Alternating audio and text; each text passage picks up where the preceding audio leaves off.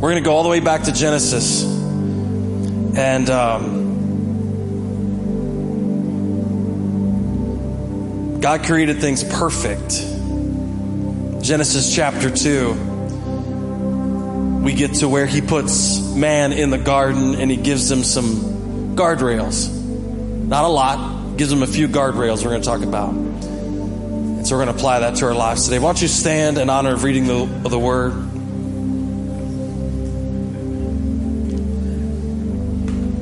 And I think we have eight packs of fireworks to give away out there. We do. So we're just looking for a warm body now. First service, nobody made it, and then and there was a couple of whiners that said uh, getting four through the thing was uh, impossible.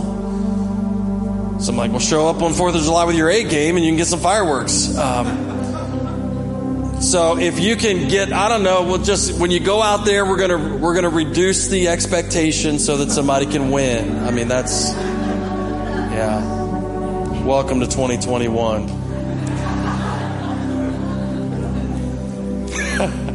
Genesis chapter 2, verse 8, before I get myself in trouble. Say amen if you're ready. And the Lord God planted a garden in Eden in the east. And there he put the man whom he had formed, and out of the ground the Lord God made to spring up every tree that is pleasant to the sight, and good for food.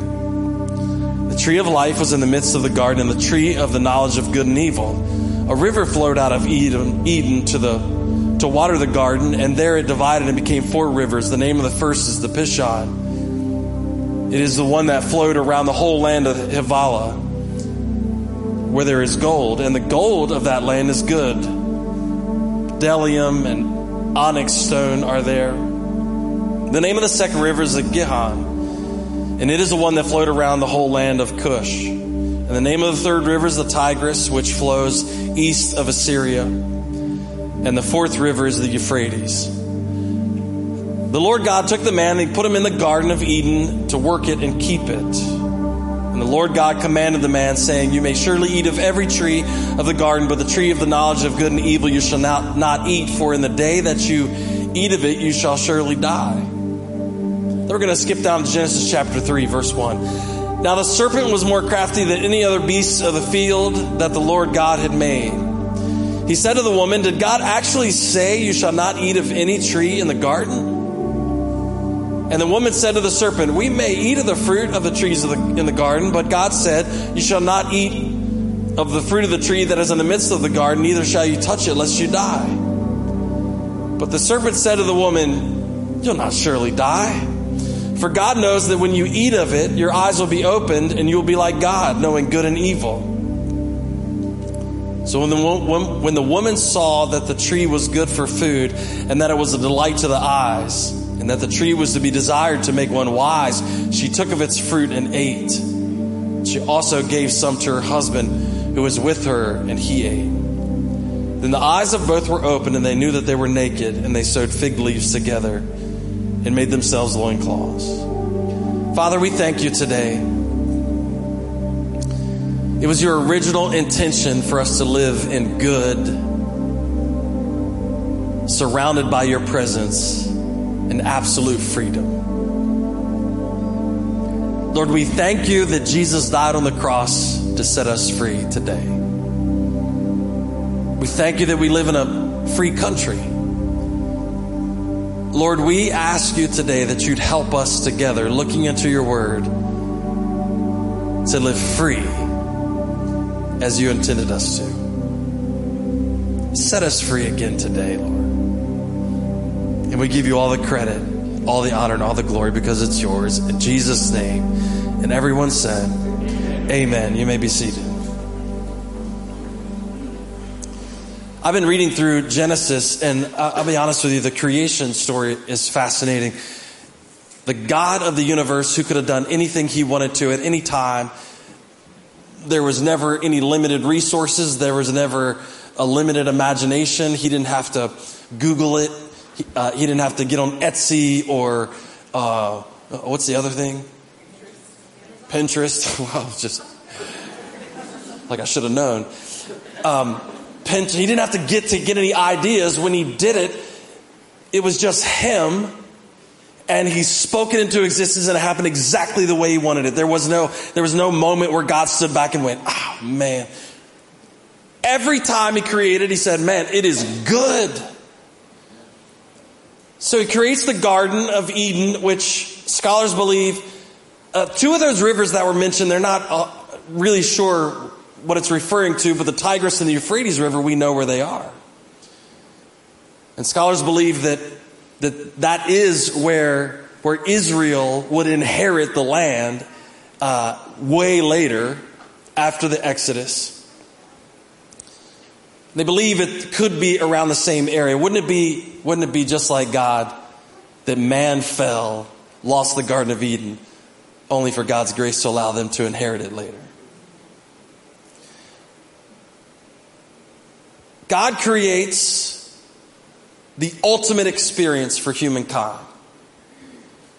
He, he creates the Garden of Eden and he, and he tells Adam, he creates Adam, puts Adam in the garden, and he says, Listen, I want you to, I want you to do your thing in here. Now, the translation that we just read from said, work it. Uh, I don't want you to, I don't want you to get the misconception that when the Bible says work in that context, that Adam was waking up in the morning like, oh man, I gotta trim the hedges. That didn't happen until Eve got there. And then this long list showed up, and, and it was like, wow, I thought I was getting help. That was, I don't.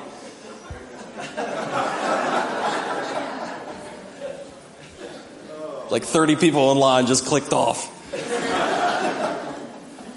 It wasn't toil. It wasn't like effort like we think about work today. It wasn't it, it wasn't this idea of, of uh, you know, waking up thinking I've got to accomplish all this stuff. God put Adam and Eve in the garden to worship Him, to experience His creation in perfection and worship Him with everything they were. And He does it exactly the way He wanted to do it. Puts them in there, they're living their life in the unfettered, unrestricted presence of God. God would communicate with them unlike he did with anyone else. He would, his physical presence would be with them. It was in a, it, it was beyond our capability really to imagine. I believe if you could really go back and experience the Garden of Eden, you would experience what it's going to be like to be in God's presence in eternity. It was perfection. He created Adam and Eve to be the freest people. He wanted them to experience him with no no boundaries, no he wanted his relationship with them to be free and for them to live free. And so when he did that, he did put some guardrails. It wasn't do whatever you want. It wasn't Anything you want to do, you're fine with it. He, he put a tree in the Garden of Eden called the tree of the knowledge of good and evil. And he said, Hey, listen, you can eat of anything. Anything. But don't mess with that one. Don't touch it. Don't go near it. Don't mess with it. Have you ever raised kids?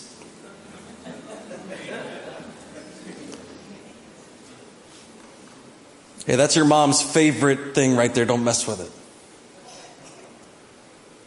I'm not ambiguous about it. I'm not unclear.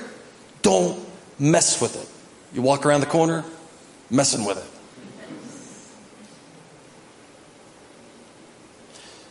God says, don't mess with the tree of the knowledge of good and evil. What happens is the Genesis chapter 3 opens up with the serpent being the craftiest of all the beasts of the field.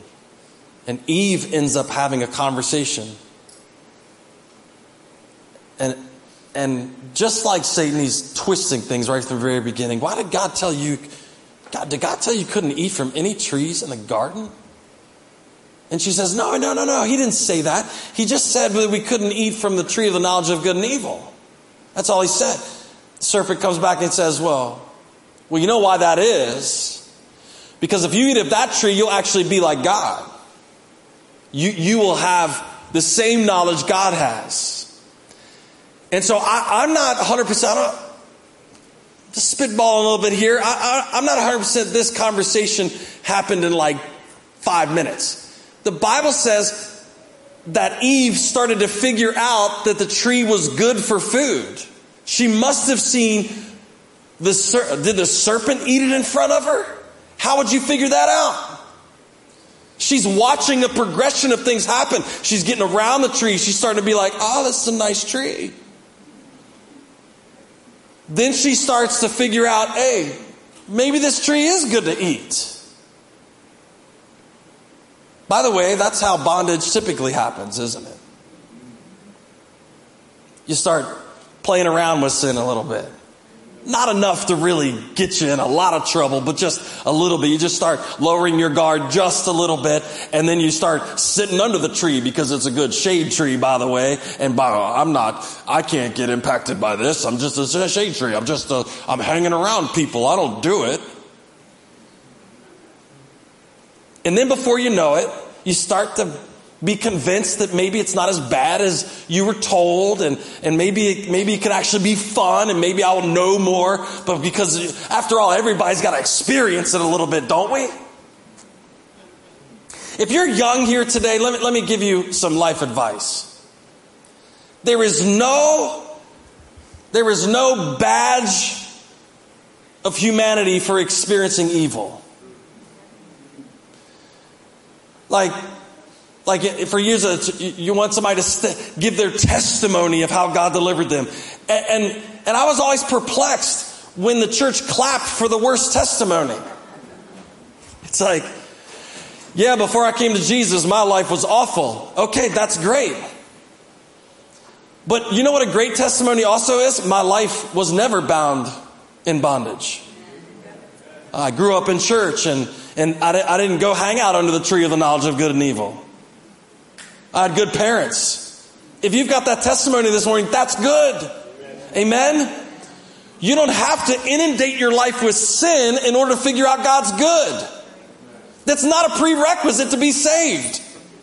All of us are born with a little sin in us. You need salvation, but it doesn't mean you go play in the playground all day. So the serpent tells Eve, hey, listen, God's a little nervous because he's afraid that you're going to end up knowing what he knows. So she plays around in the playground long enough to eat the fruit. If there's ever a case for an absentee or, or against absentee dads, it's this one. There's part of me that wish, wishes Adam would have said, This is what he told us. Cut it out. The Bible doesn't mention him being around during these conversations. I'll read into that whatever you want to. When he does come around, it's a little bit late. She's eating it, she's offering it to him, and he takes a bite of it as well. And then the end result is that they instantly figure out they're naked. I was baffled by that, to be honest with you. The first thought is, this is pretty good. You're naked. well, this fruit's pretty potent. I didn't realize you were naked until I ate the fruit. Let me take another bite. You're naked and you're not that attractive. wow. You better cover all that up. not sure I want to eat anymore now.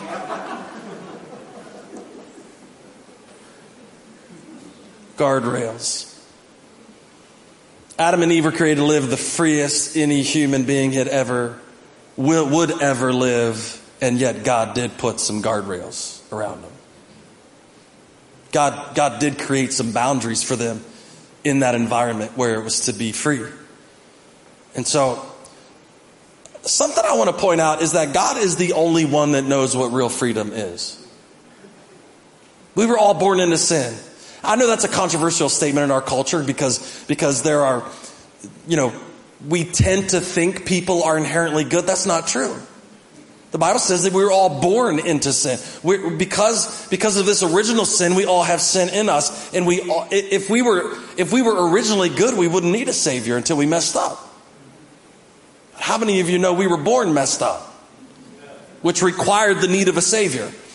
So, so God then is the only one that actually knows what true freedom looks like. He created Adam and Eve to live in true freedom. And so he was the only one, eternity past, and eternity into the future, he's the only one that has the whole thing figured out. He knows the beginning from the end. He's Alpha Omega. He's the only one that knows. And so when he creates Adam and Eve, he says, listen, I'm the only one that knows good and evil. And so I'm telling you, you don't need to know that.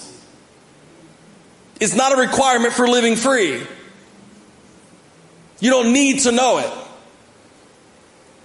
And so so at some point in time, we have to trust him when he says certain things that he's the only one that really knows what true freedom is. Genesis chapter 2 verse 8. And the Lord God planted a garden in Eden in the east, and there he put the man whom he had formed. And out of the ground the Lord God made to spring up every tree that is pleasant to the sight and good for food. The tree of life was in the midst of the garden, and the tree of the knowledge of good and evil.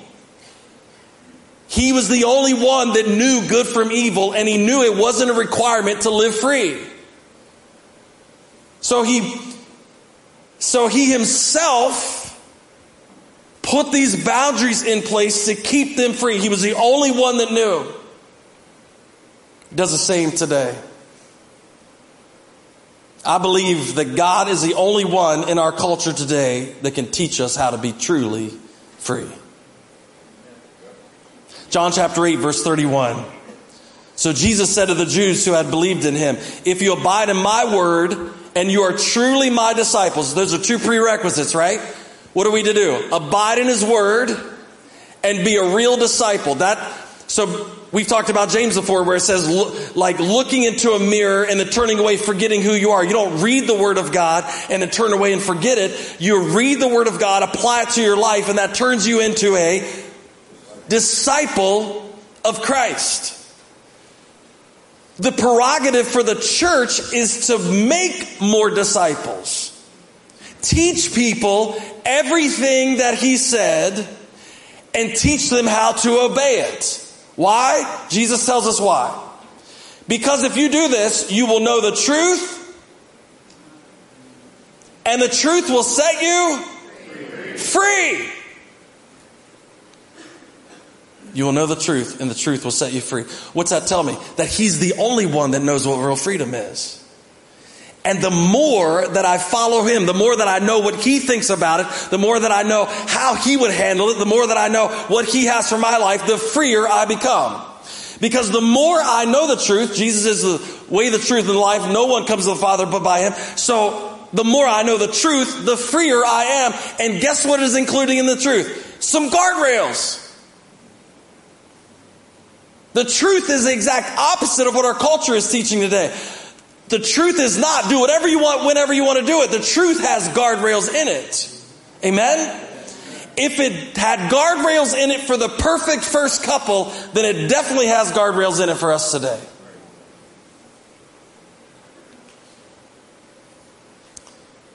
We live in a beautiful country full of freedom. But here's the truth about our American liberties and the freedom we experience it's constantly evolving, it's expanding and retracting as time goes on. True freedom, though, has never changed with governments. True freedom has never been lost on conservative or liberal policies.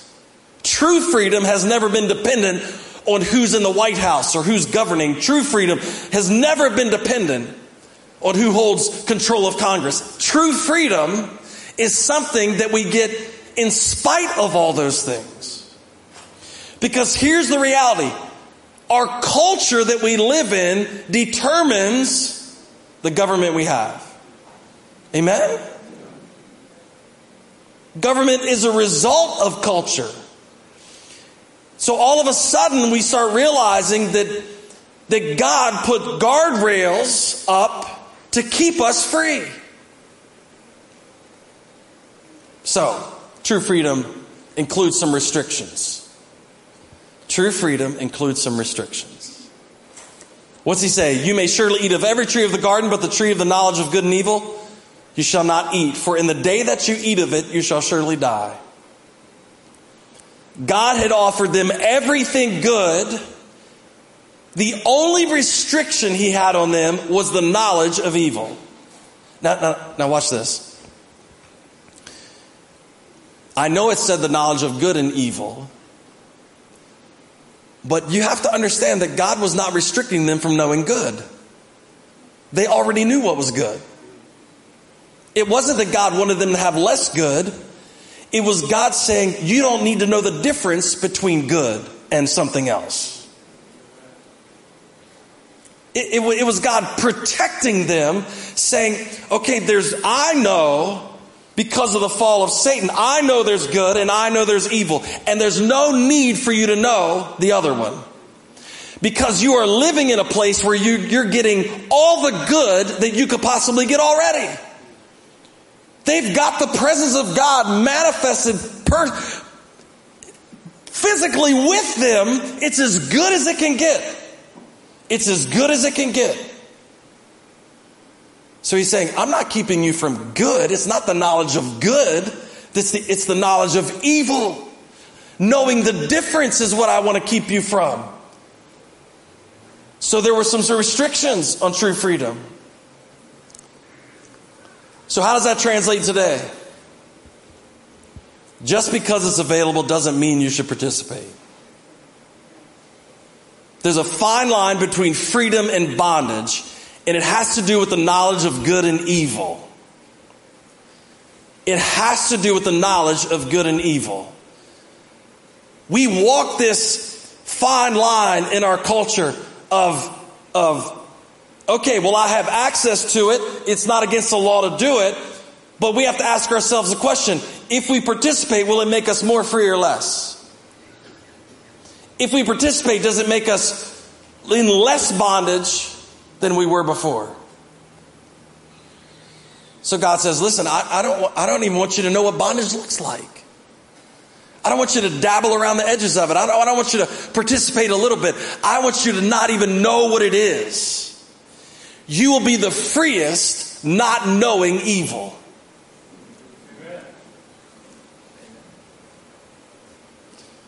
The restriction was not to limit the good in Adam and Eve's life, it was to make sure that that was all they were experiencing. Restrictions are not to keep us in bondage, but point us to freedom. True freedom is not doing whatever you want to do.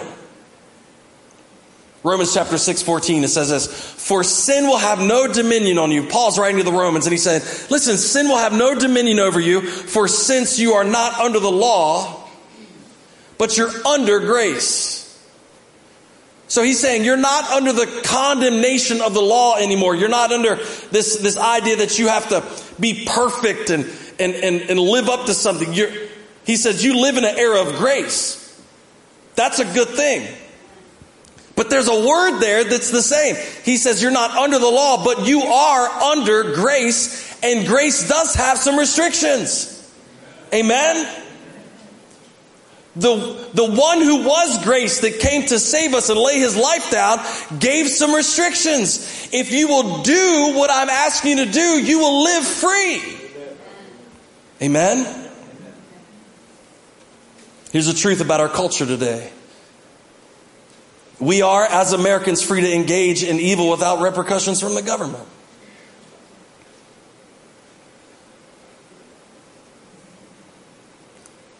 We can do things that are evil and not get in trouble. Amen? Facebook.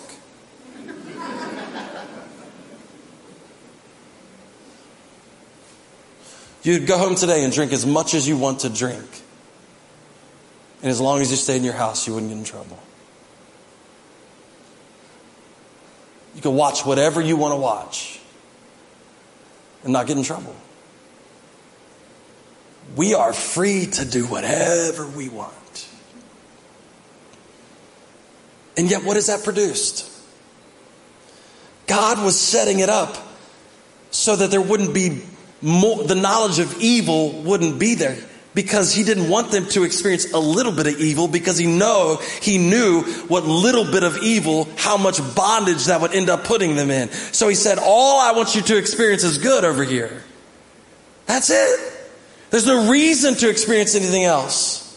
Paul would later write this to the church of Corinthians in his first letter, chapter 6. He was, if you, if you look up there, go ahead and put it up on the, on the, uh, see the quotation marks? Paul's quoting a term of the day. All things are lawful. I can do whatever I want.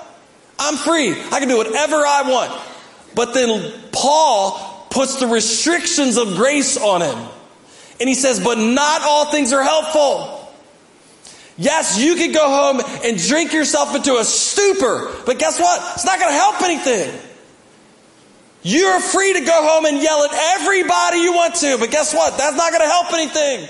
You're free to go home and put crazy stuff on Facebook. It's not going to help anything. So watch this. Watch what happens when we entertain a little bit of evil. Paul goes right to the next step. He says, all things are lawful for me. I'm not going to, but not all things are helpful. All things are lawful. But guess what? He says bondage comes right after that. But I will not be enslaved by anything. Over and over and over again, we live in grace. Yes. Can you get forgiveness? Yes. But the whole motivation for God is setting us free, not have us dabble in sin and then get in bondage. So he says, listen, this is the freest I can possibly make it. And in order for you to stay free, don't dabble in evil. Don't even know what it is.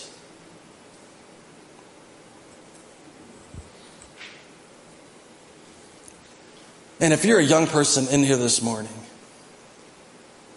I want to implore you with everything I have in me. Just stay away from it. You're not more culturally relevant because you've messed around in it, whatever it is. You're not, you're not cooler because, because you're doing whatever, because you're, you're free to do it. It's not God Himself, when He created the perfect couple, said, I don't want you to experience that. I don't want you to be around Eve. Just stay away from it. He said, don't even hang around the tree. Avoid it. Avoid the knowledge of evil. So, what is the word of God to you today? Avoid it at all cost. Because the knowledge of evil doesn't make us more free. It leads us to bondage. Every time. Leads us to bondage. Unrestricted freedom always equals more bad and less good. Unrestricted freedom always equals more bad and less good. For God knows that when you eat of it, your eyes will be open to you. And you'll be like God, knowing good and evil. So when the woman saw that the tree was good for food and that it was a delight to the eyes and that the tree was to be desired to make one wise, she took of its fruit and ate and also gave some to her husband who was with her and he ate. Then the eyes of both were open, and they knew that they were naked, and they sewed fig leaves together and made themselves loincloths.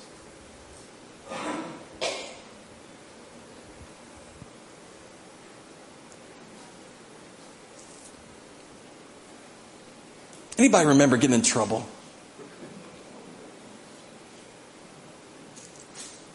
You, remember, you, you have any memories of doing something even if you didn't get in trouble?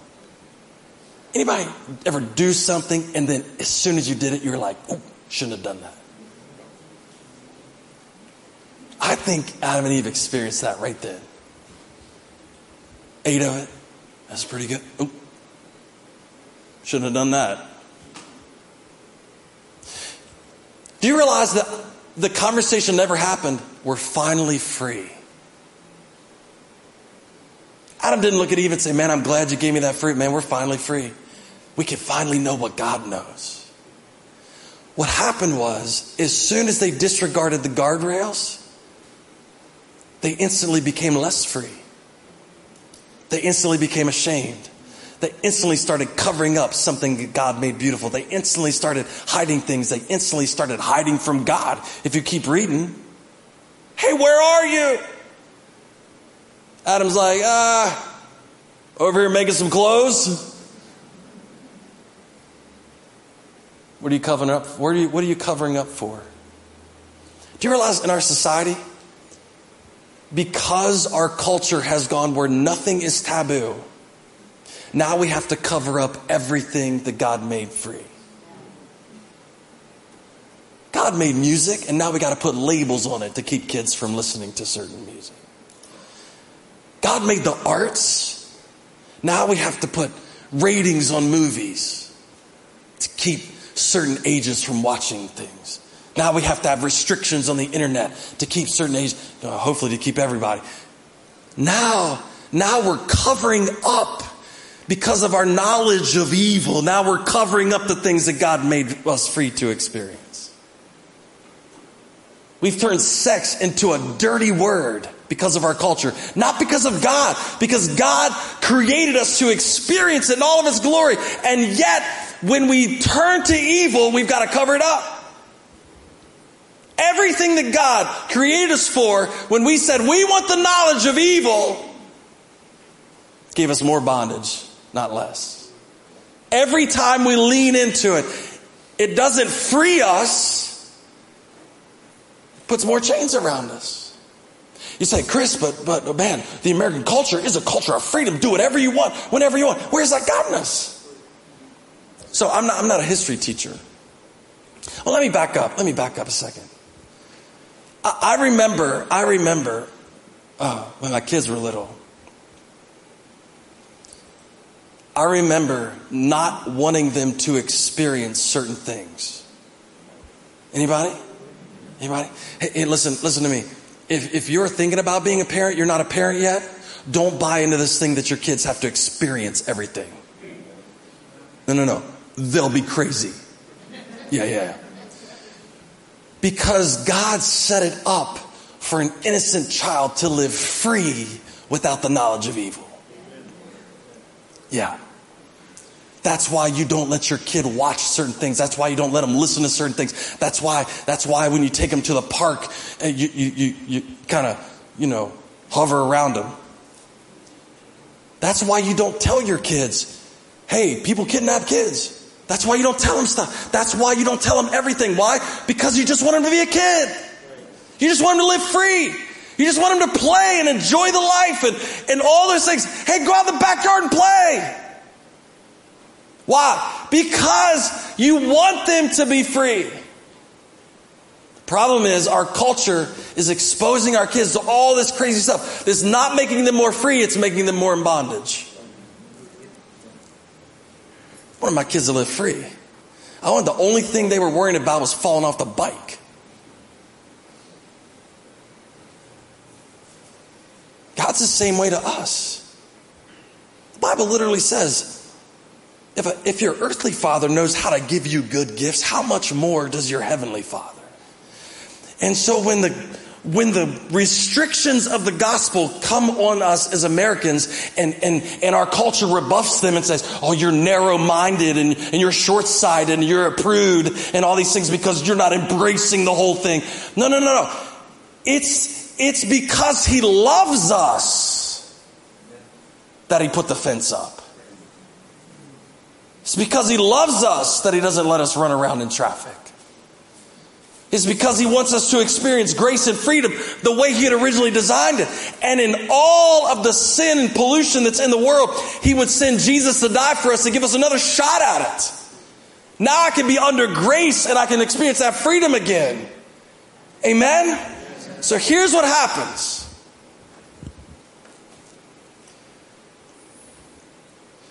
Celebrating the 4th of July. There's a giant debate in our culture. If you Google right now, faith of the founding fathers, at least my Google search, if you Google faith of the founding fathers, you will get a whole list of people debating whether they believed in Jesus or not. I thought, well, that's not what I was expecting. I had to dig to find gospel centered quotations from our founding fathers.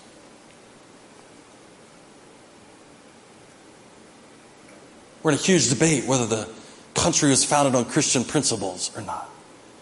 And should we, should we be tied to those things? Besides, America's about being free and we should be able to do whatever we want. I think, I think the results are in. I think the more free we claim we are, actually, the more bondage we're experiencing. Here's the thing when the United States was formed, the Constitution was written, it was ratified, the whole, all this stuff. There's a lot of stuff they didn't put in there. Wouldn't it have been nice have some very specific things in there? But, but it, it, it can be kind of generalized that we're given these liberties and you, you know why there wasn't a lot of rules? Because it was assumed that there was a moral authority already over us. Yeah. So, I think I could go out on a limb and say, if I meet you and you say you're a disciple of Christ, I don't have to worry about you killing me. Could I go out on a limb? If, if I meet you and you say, man, I study the Word of God, I'm a disciple of Christ, and this is the way I'm, I'm living under His authority, and this is what I believe for my family, and my, I'm pretty confident I don't have to worry about you coming over to my house stealing my stuff. You read that before. Don't do it. It's in the Bible. It's one of those guardrails. Yeah. You will live free if you don't steal my stuff. Ah, who knew? So all of a sudden, we go all the way back to the founding of the United States. And the reason why it was an unbelievable, miraculous document, document that was written is because it was presupposed that we were governing ourselves with the moral authority of God. That the government didn't have to tell us certain things because God already had. We were all created equal. We were all, you know, keep going over and over and over. Where do we get that stuff? So all of a sudden, America starts like to play with evil. Play with evil, play with evil, play with evil. We're free, we can do whatever you want. Play with evil. We're free, play with evil. Free, play with evil. And then, and then all of a sudden, now we're in a place where now we're debating whether we should have the moral authority of God over us at all. Let me open your eyes to something. I think it's John Adams. Wrote a letter to the Massachusetts militia on October 11th, 1798. The band could come up. We're going to close up. 1798. We got a few years in there. Freedom. He writes this Our Constitution was made only for a moral and religious people. Now, in case you're wondering, he wasn't talking about any religion. He's talking about the moral authority of Christ over us. Our Constitution was made only for a moral and religious people. Listen to me. It is wholly inadequate to government to, to the government of any other. Do you want to you want to know why why this thing doesn't seem like it's working now? Because it was presupposed that we would be under the government of God.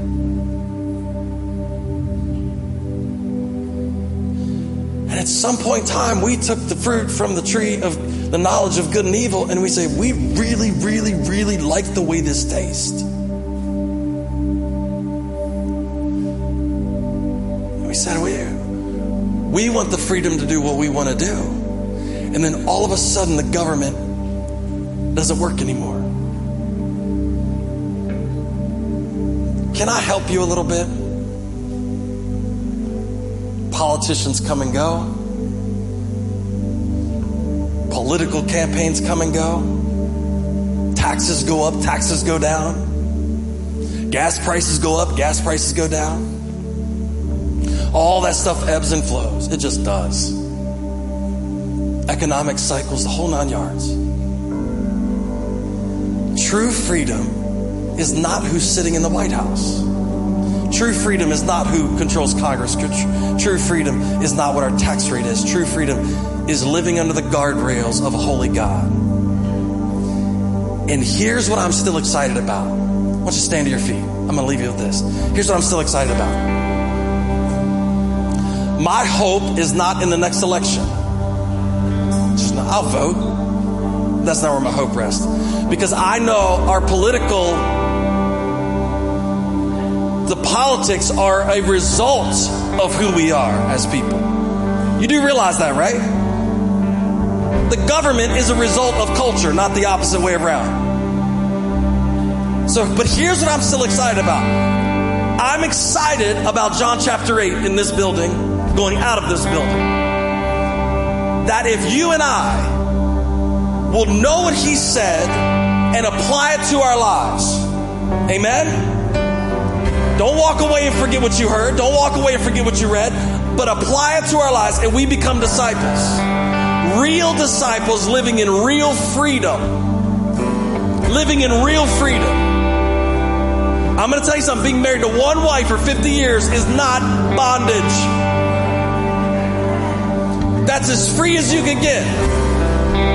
That's as free as you can get. A person God called you to be is not bondage, it's freedom. It's not being a prude, it's freedom. It's freeing. So here's a directive. We will know the truth, and the truth will set us free. And so our prerogative then is to walk out of these walls and teach our culture how to live free. Amen? Whoa, whoa, whoa, whoa. You can't do that yelling at people on Facebook. We can't do that getting in fights over politics. We, we have to walk out with the grace of God in our lives and go, hey, listen, man, I just want you to know that there's a freedom that you have not experienced yet, and it's in the truth and grace of God. And when the church walks out of these walls and does that, we still live in a land where we can impact it. Amen?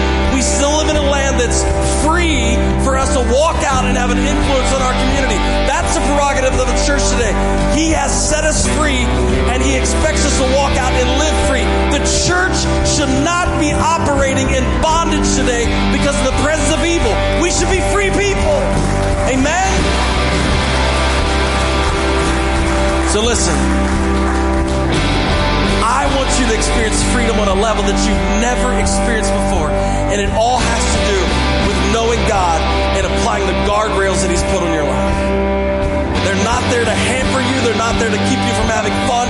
They're there to make you free. And when when our country realizes that, it'll look different. It'll look different. It starts here in his house. Amen. Let's live free this 4th of July, the freest we've ever been. Come on, if you're in bondage this morning, you can turn it over to Him. If you need delivered, you can turn it over to Him this morning and make the choice today to live free. Amen. To live free, He can still do it. Come on, lift your voice to Him today. Lord, I believe you could do it again. I believe you could start start something across this great country that could change the whole world. Let your church live free and be an example to everyone